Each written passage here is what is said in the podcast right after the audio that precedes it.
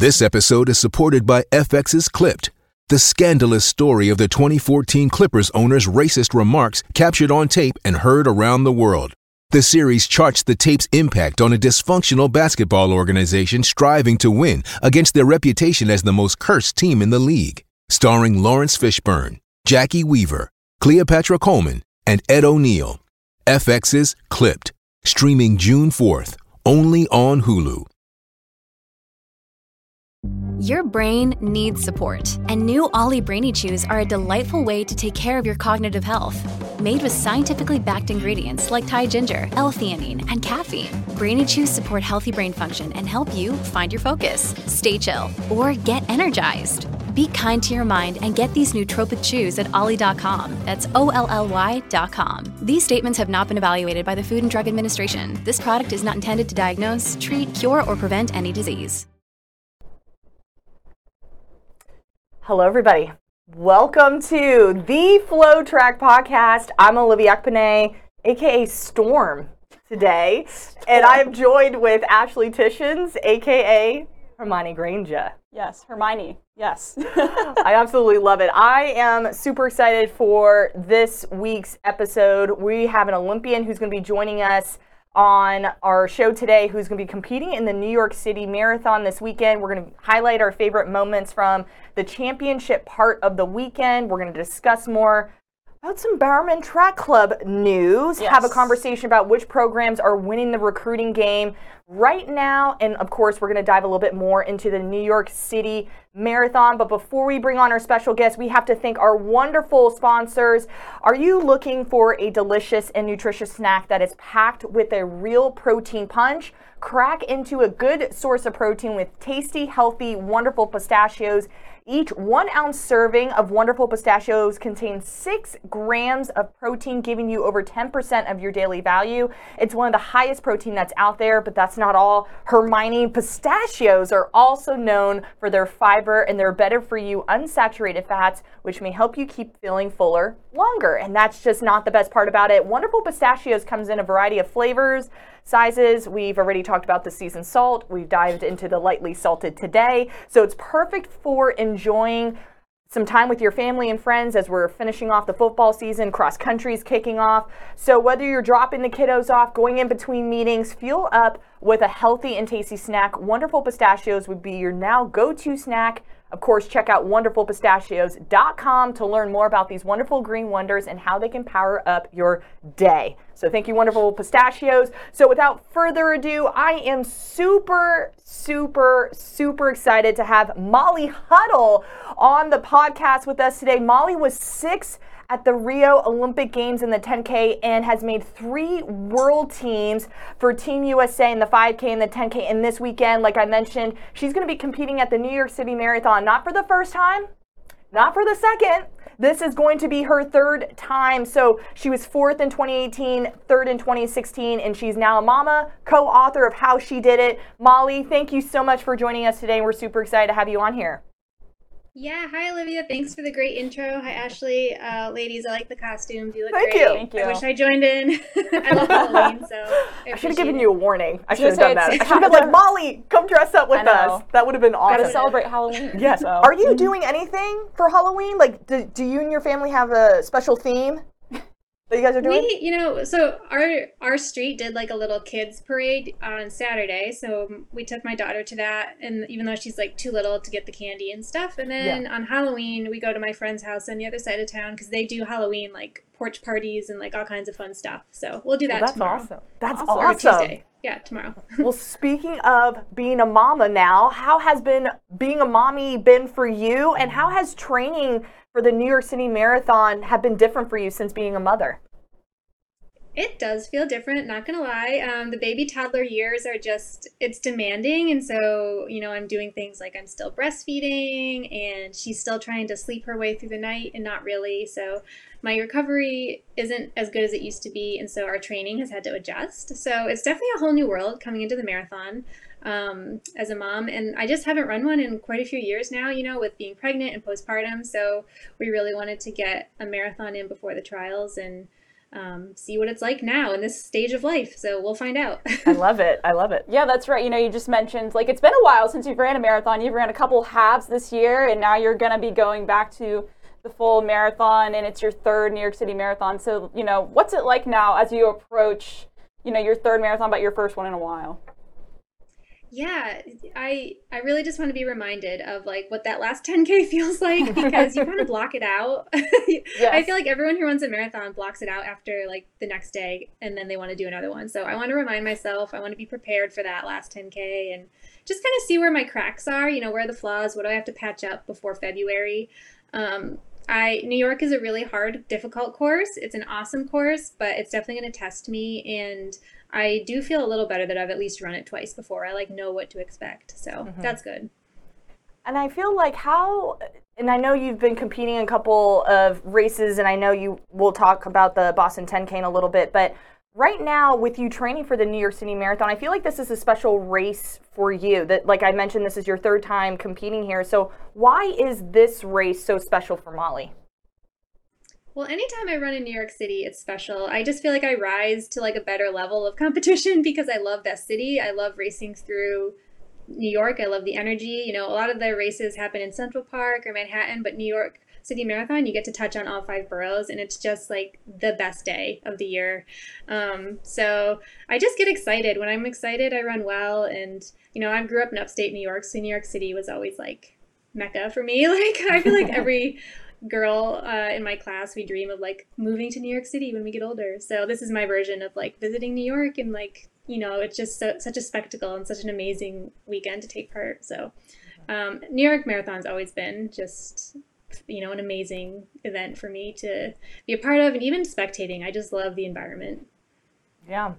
And I know I, I saw, like I mentioned, the Boston 10K, and I follow you on Instagram. So I saw where you competed at the Boston 10K for women to kind of tune up, as you called it, for this marathon this weekend. So, how are you feeling physically and mentally going into the weekend? Yes, we did something a bit different. Going like usually I do a half uh, in a marathon build up, and we did two 10ks instead. I just didn't want to travel, and I love the all women's races. You know, my coach was like, "Go do the REI women's 10k. I know you like that race. You've had a good history there." Um, definitely was had more marathon legs. You know, I haven't been doing very much like fast stuff that you would want to have in your legs for a 10k, but considering that, I you know was able to run like pretty close to the fastest paces I did in practice and just string them all together for a 10K. So um, I'm hoping the marathon feels a little easier than that. But I think, you know, I came out of it healthy. It was a good workout. It was a fun day. So um, I think it fit in really well to the training, even though it's not quite as long as we usually race before a marathon. Now, a couple weeks ago on the podcast, we spoke with Sam Grotewold, who is in charge of, you know, putting together all the elite races at, you know, New York City Marathon, and all the New York Roadrunners events, and he kind of broke down the process of like, okay, for each athlete, you know, in the elite field going in, they're going to have different goals, right? Different goals that they're starting to hit, and why they want to run New York City Marathon. You know, what would you say for you is your goal this weekend for New York City? That's definitely true. You know, some years I go there and I'm trying to make the podium. Some years I go there and like this year it's this is different. I just want to get a marathon under my belt. Um, I want to break 230, but you know, sometimes time is out the window. Um, I want to compete well, um, and there's an amazing international field. You know, I think up front there's going to be an insane battle between those top four or five women. Um, you have uh, Letesenbet Gidey, you have Helen Obiri, you have like it's, it's loaded. There's so many good women. Like, yeah yeah, so I'm probably not going to get mixed up in that, and I'm going to focus more on like the American field and getting through it healthy and just seeing how this tra- training translates. So mm-hmm. that's more our mission this year. I love that. Now, what have what would you describe as maybe your biggest challenge that you faced in the 2023 calendar year that you felt like you overcame? Oh gosh, I would say definitely the um, femoral stress fracture. I got that in May of this year. Oh wow.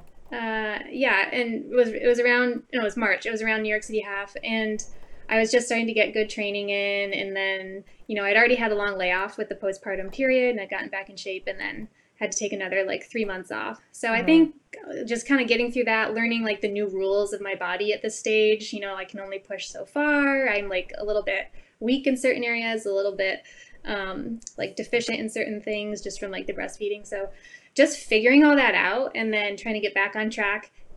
I didn't think I'd be able to fit a marathon in uh, after that, and I'm glad we are. Like, I'm really glad we're fitting one in in the fall. So to me, that's a win that mm-hmm. we even like had time for this build up after such a big injury. That's huge. Um, is a win.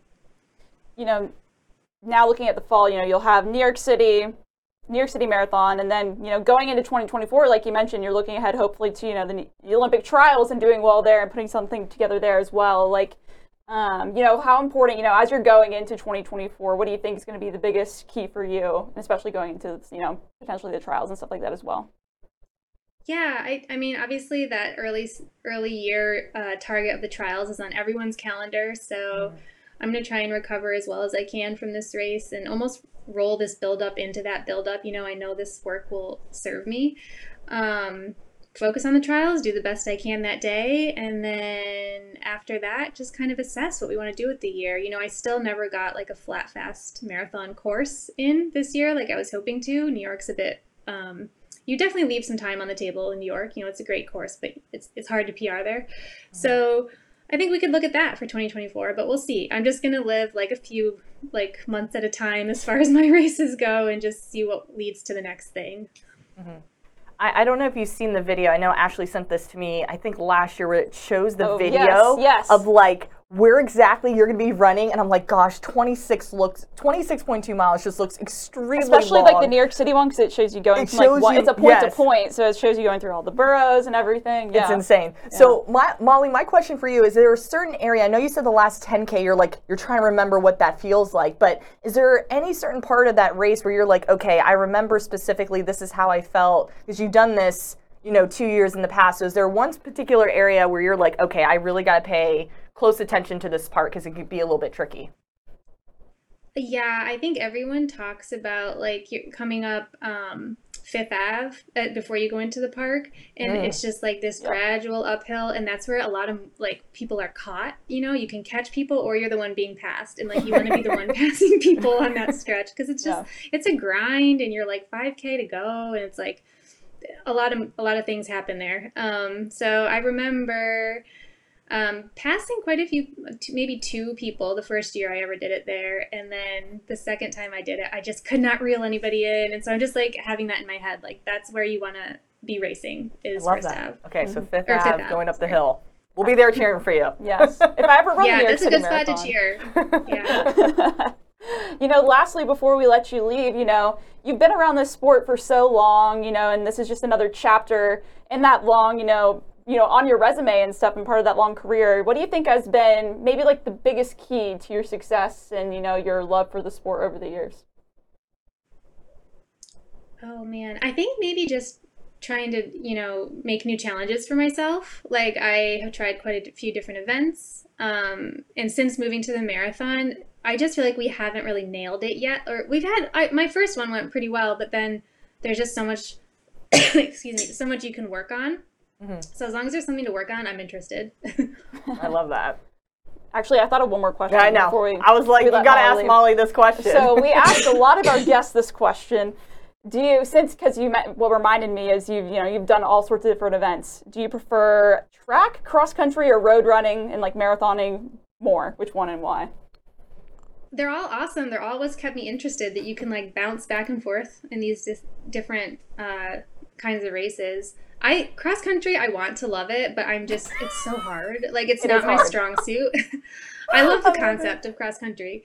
And then I really like probably as far as feeling the most natural, it's the track for me. It's just like I'm good when you can like zone in and like get that data every 400 meters. So um, yeah, that's fun. But the marathon, I just really like it keeps me wanting to like have a good one. like I keep wanting to come back and like get it right.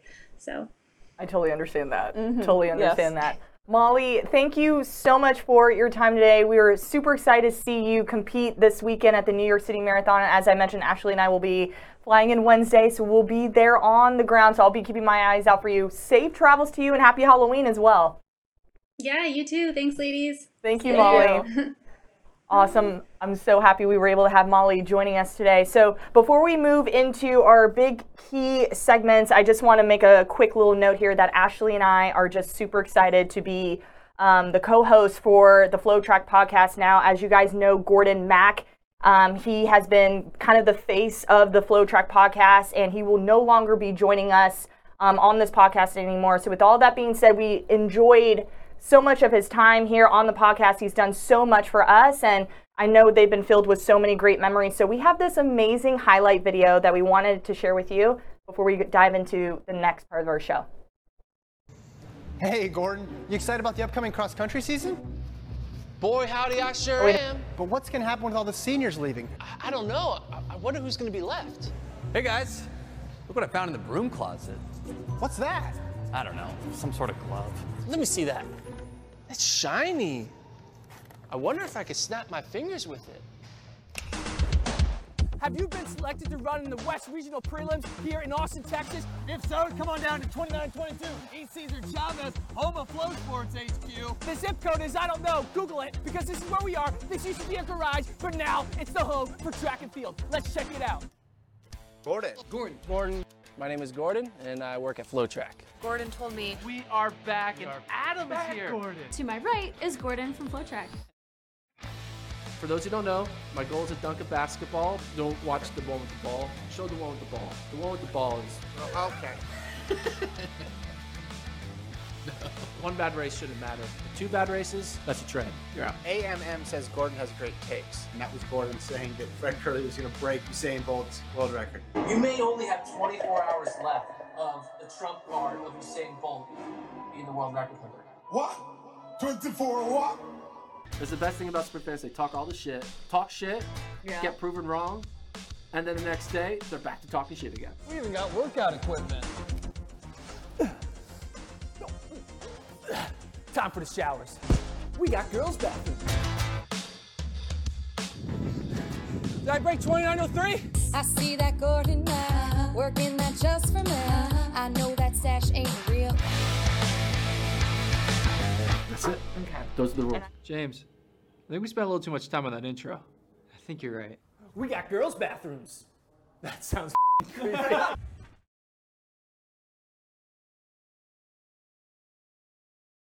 With all that being said, this has just been a super crazy weekend. Yes. Full of championships across the board. So, man, there was just so much to unpack. But what Ashley and I have decided to do is we were picking our top team and top individual that has impressed us during this weekend. So, Ashley, let's start with the teams first. Which team really caught your eyes and really probably elevated themselves over the Well, weekend? I think before we get- go into this, I think we need to preface, like, just maybe go through a rundown of like what all happened this weekend. We had ACCs where you have, you know, you have the NC State women, Katelyn Tuohy doing their doing their thing. You have the UNC men win there, and then you know SECs. You have the Parker Valby storyline, and then you know Pac-12. There's upsets everywhere. Like it was just a wild weekend, you know. And so I think that's kind of the big point is like it, there's so much to unpack that I think it's easiest for us to break it down this way. And so just prefacing that there, Yes. but you know, first looking at the team that impressed me the most this weekend, it's definitely, gosh, like okay, when I looked at the Big Ten results, I was shocked to see like just how dominant Wisconsin was on the men's team front. You know, like going into this meet, there were some questions like, you know, how good is Wisconsin? I know, you know, Bob Liking didn't run at Nuttycombe. They didn't run a, you know, a few of their top athletes in their top seven.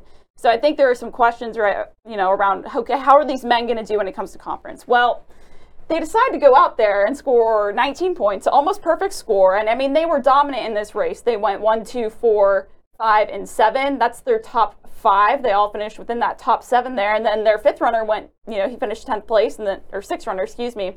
And then their seventh runner finished 26. And again, that's just dominant showing. I mean, Yeah. they beat Michigan, who was in second by 50 points. They had their entire top six in before, you know, all teams put two athletes in. Only Michigan, I believe, put two in before Wisconsin's six guy crossed, which is crazy. And, you know, going into the weekend, they were ranked 24th in the, the USTF CCCCA coaches poll.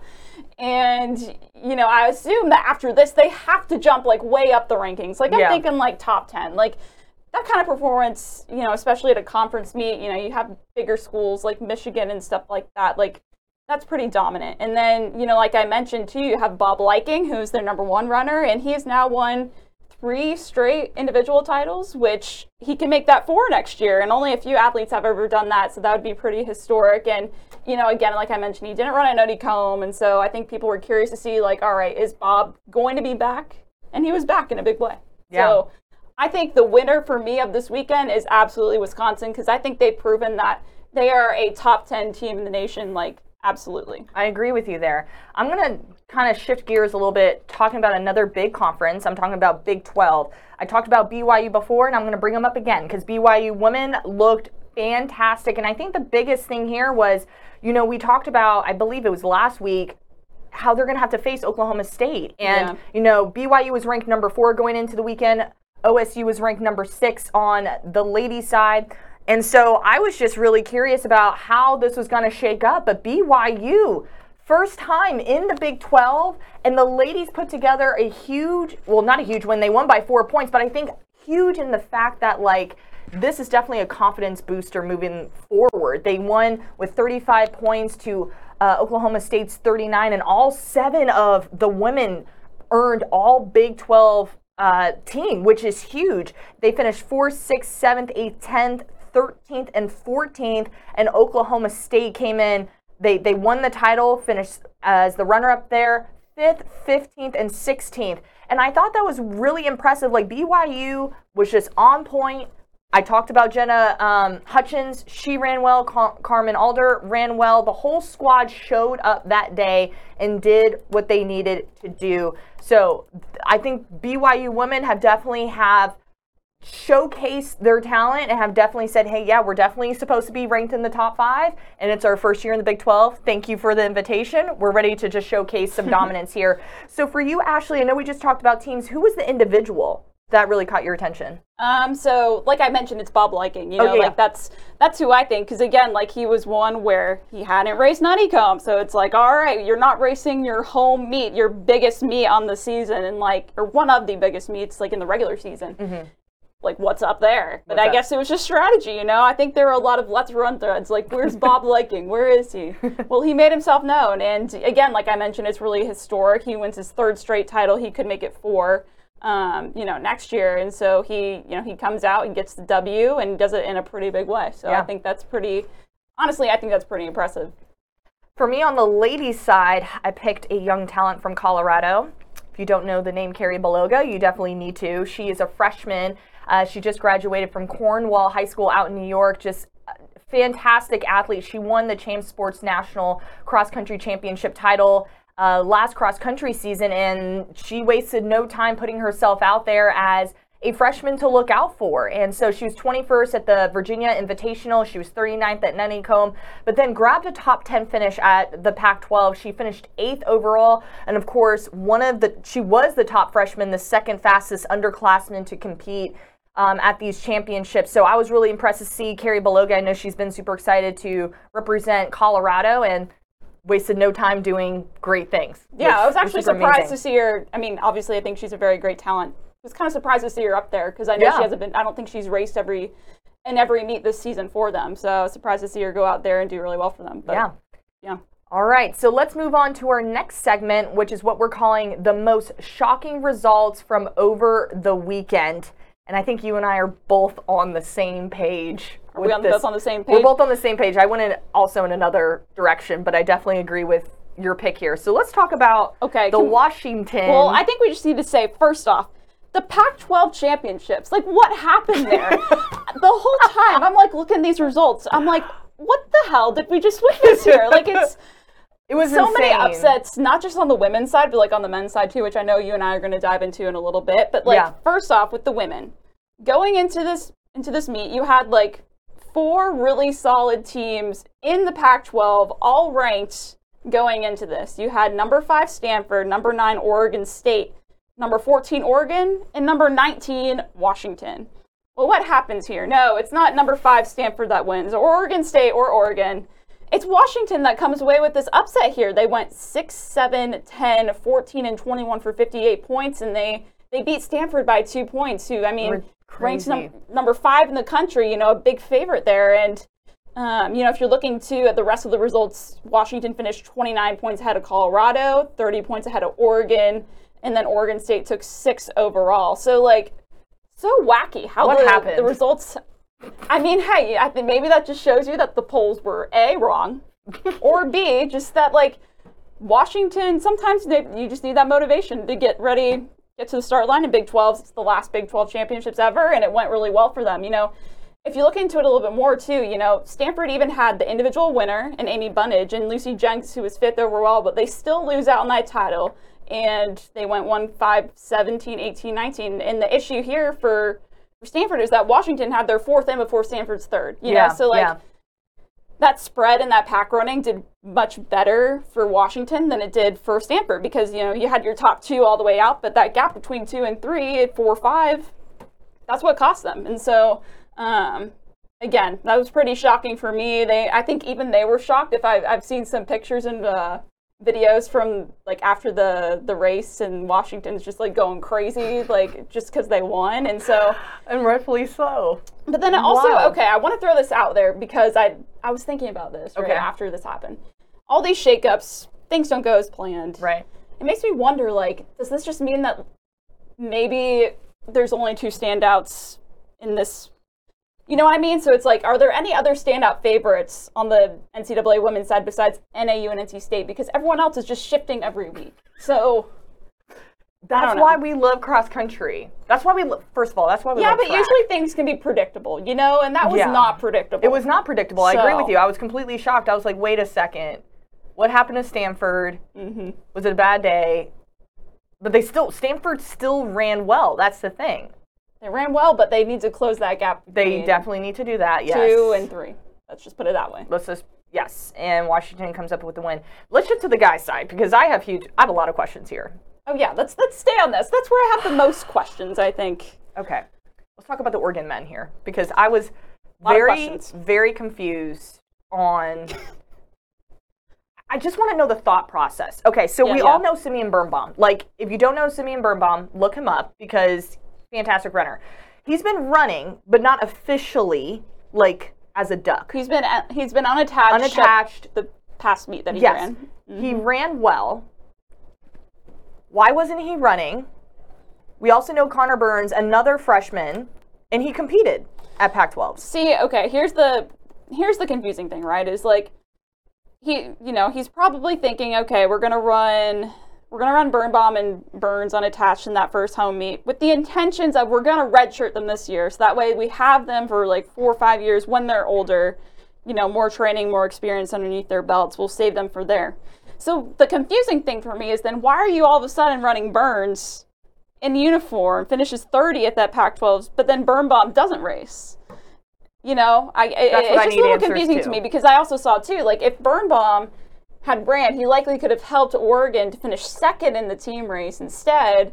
And if he had gotten, I believe, in the top two, I think I saw something. He they, he would have helped them win. Which who knows if that I'm really would have happened? But like, still, I think there's just a lot of people are maybe some questions. Obviously, I feel like there's a bigger picture that we're missing right now. I mean, obviously at this point it's obvious. That, I mean, Birnbaum's redshirting, but then now you have Burns running That- in the Oregon uniform confusing. at That's what's conference, which is a little confusing. confusing to me. So, Like we we run Burns in the conference meet.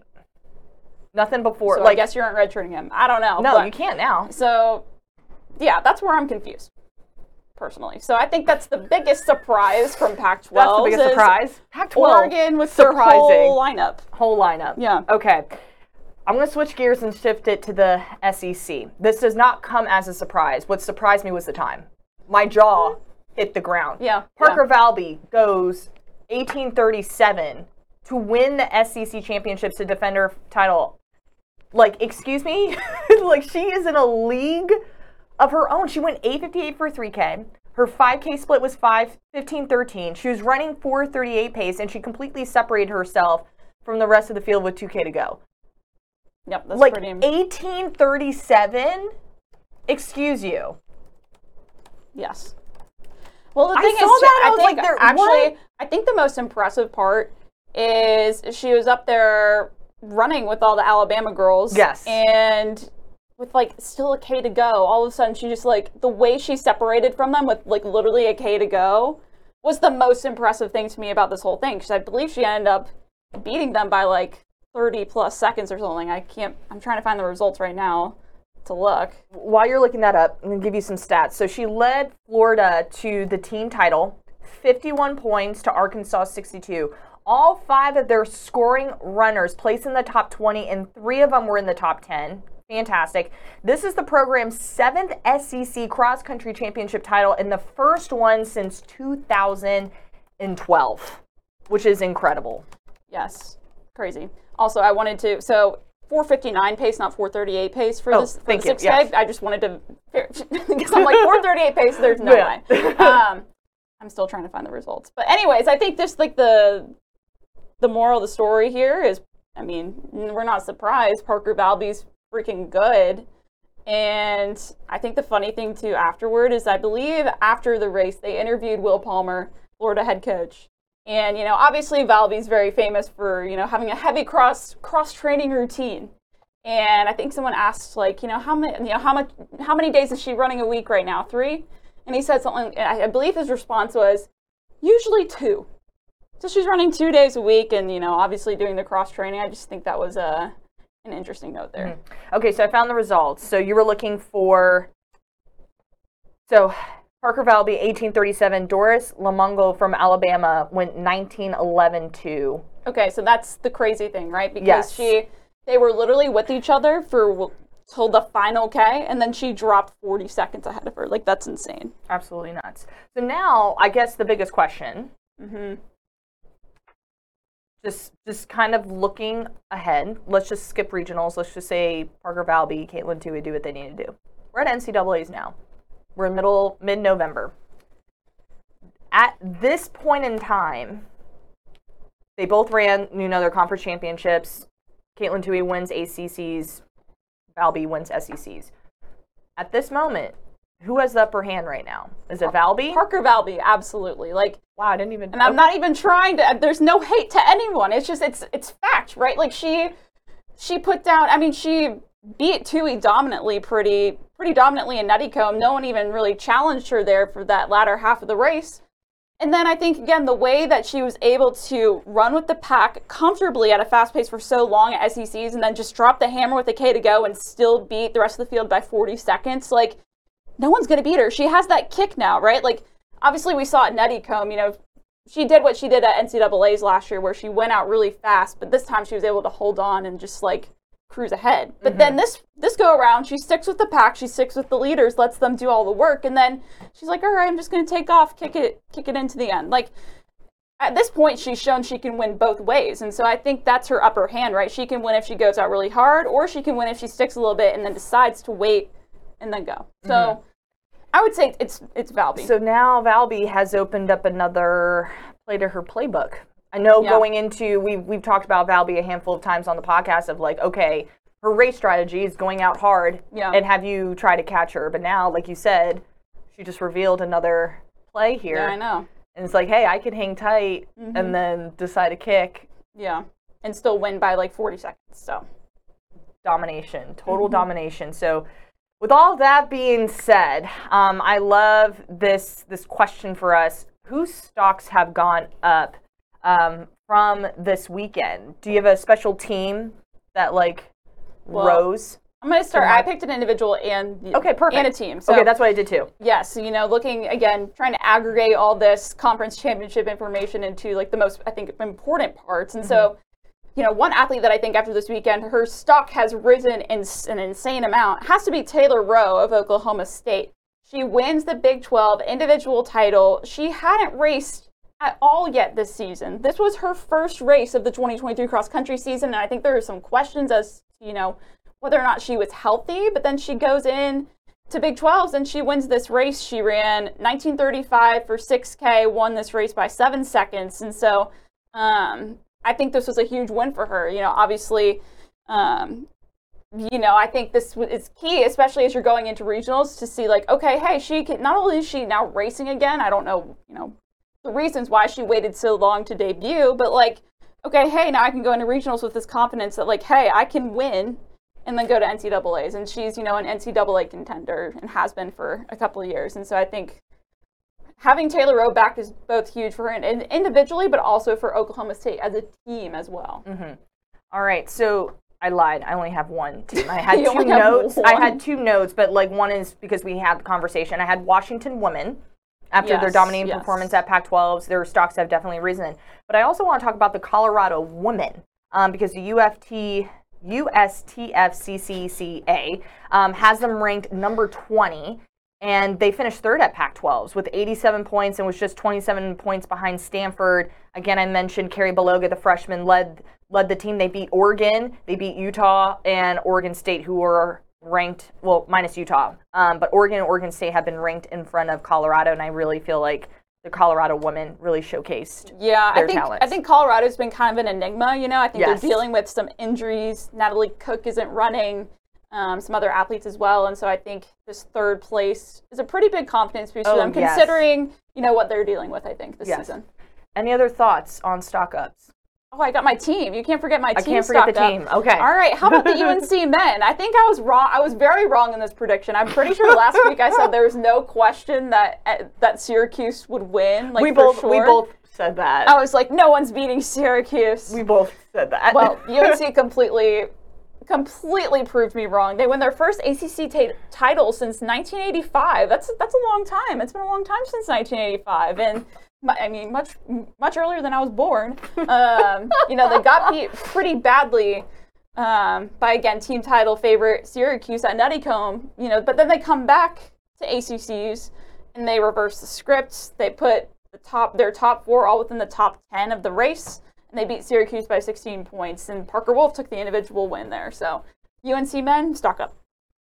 You said Parker Wolf won. I was right about that one. Okay. You were wrong. You were wrong. Rocky Hansen did not line up. Unfortunately, He yes. did not I- line up. So um, I was seeing reports that maybe he's dealing with some, got kind of banged up from Nuttycombe, maybe dealing with an injury. So um, hopefully he'll be ready for regionals.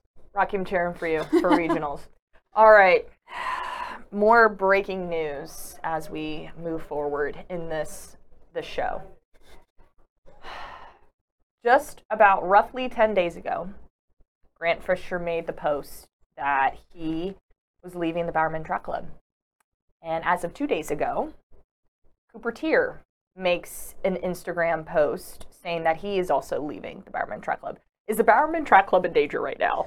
And we talked about this. We're like, like I feel like number now- one, Go ahead. Grant Fisher left, and we're like, is anybody else leaving?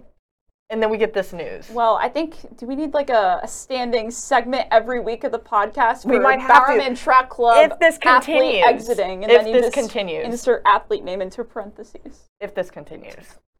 I mean, Wait, are they in danger right now? Is the track well, club okay, in let's danger? talk about this first, right? Like,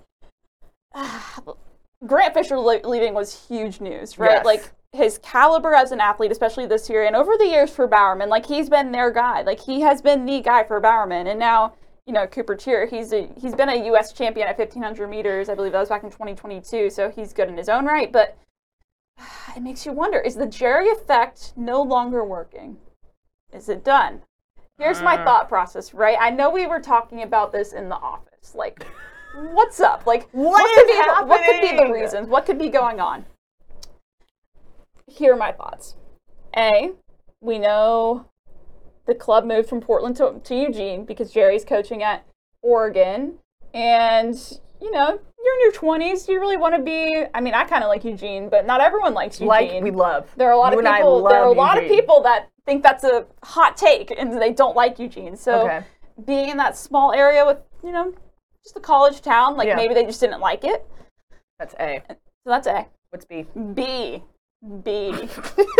Emphasis on B B. is members of the club. A little concerned that Jerry's having to split his time between coaching Oregon and coaching the Bowerman Track Club. Getting a little fed up with it. They leave. Is there a C? Uh, All the know. above. I don't know. See, just I don't know. Personal reasons. I Okay, don't know. I can under I understand both sides to this. And like I mentioned when we were having conversations about this, I haven't been to Portland. I've been to Eugene Yeah. many times. Not been to Portland. That will change in a couple weeks when um, we cover um, NXN. So I'll be able to get a glimpse of the vibe of Portland. So I can't attest to that, but I can attest to B. And I have known a handful of athletes who have left the college environment because they're not getting the attention that they need. When you're a professional athlete, it is your full time job now. Mhm. Like some athletes are training five, six hours a day. I just remember my times when I was training, it's a lot, and you want someone to be able to give you that undivided attention. But I have a but to that. But okay, if you're an, a grown adult, a Yes. professional, I get that. But like at the same time, I feel like you kind of have to be like willing and able to take care of yourself a little bit as well. Like if he has to spend a little bit more time with Oregon, that's okay. This is my money we're messing with now. See, that's the thing. But we're talking about he still has to help the kids. And that's totally fine. Nothing against college coaches doing that. That's yeah. and I understand that is probably the the that's probably you're thinking about what is the number one priority? Is it the college kids or is it the pro kid or the pro kids? The the pro runners, right? Mhm. Like Yeah. Like Yeah. I feel like you got to make your pick. I feel So, like, either yes, way, the there's college like kids no good answer. Almost, it's like, Yeah. okay, how do I deal with this?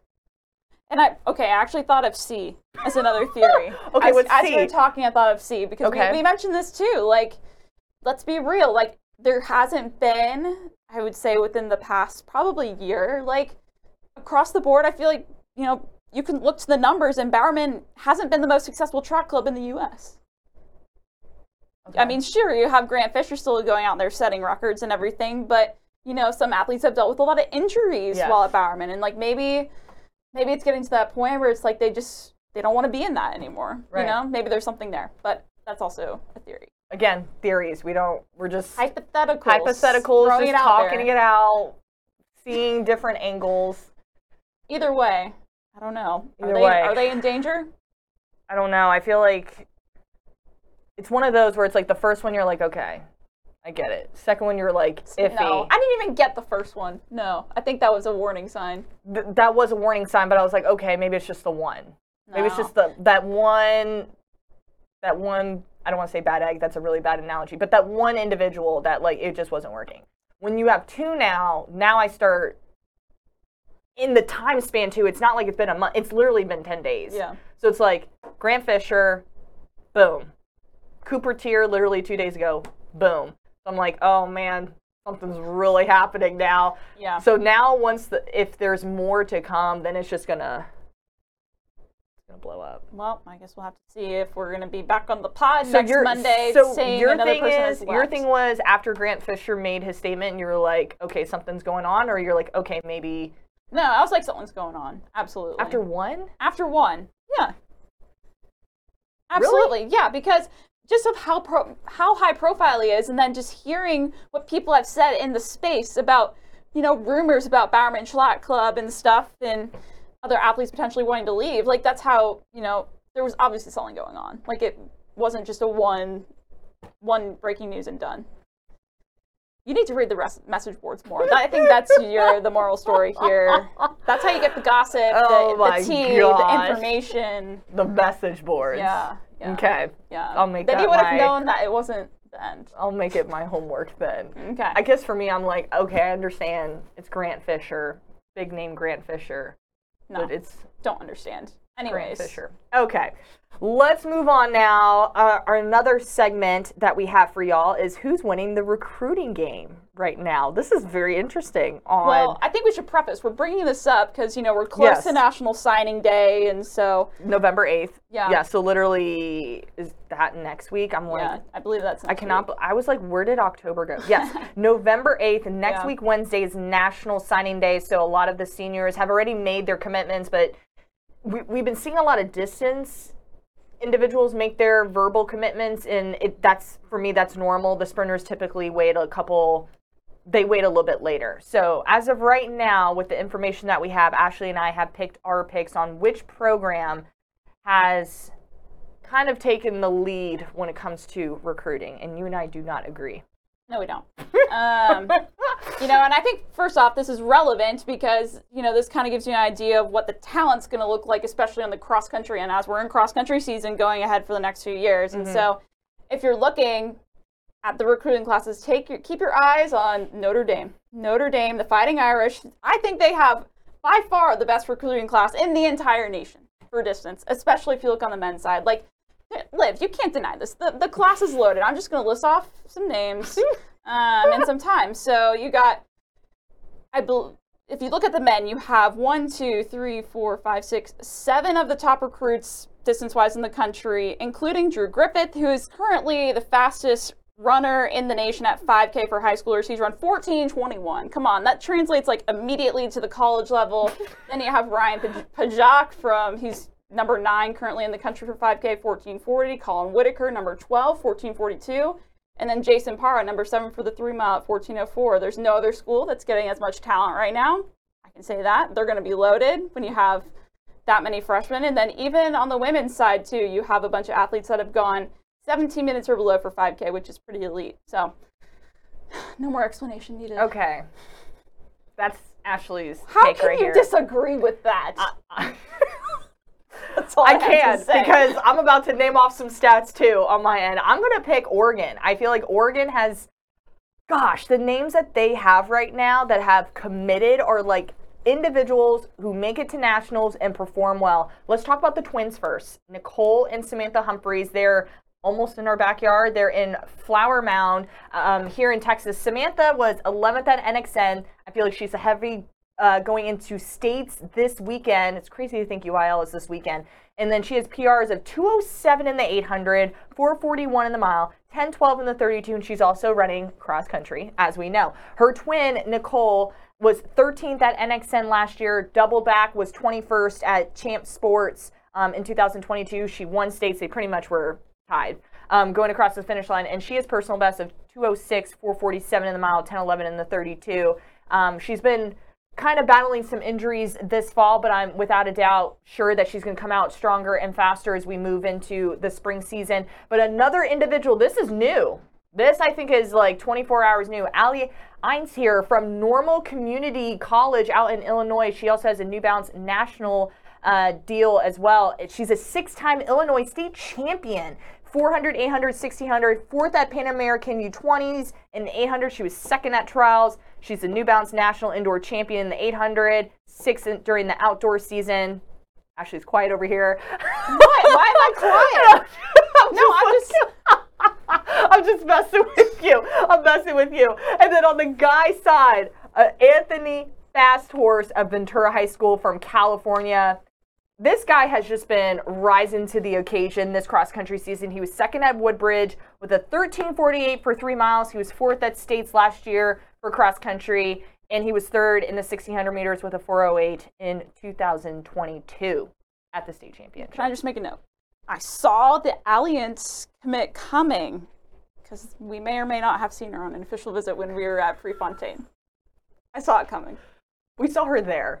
Yeah, yes. But I wasn't, but again, it's one of those where you're like, okay, we see the recruits doing their thing. Yeah, but I mean, you're there for Prefontaine weekend. That's a pretty cool party to go yeah, to. So, exactly.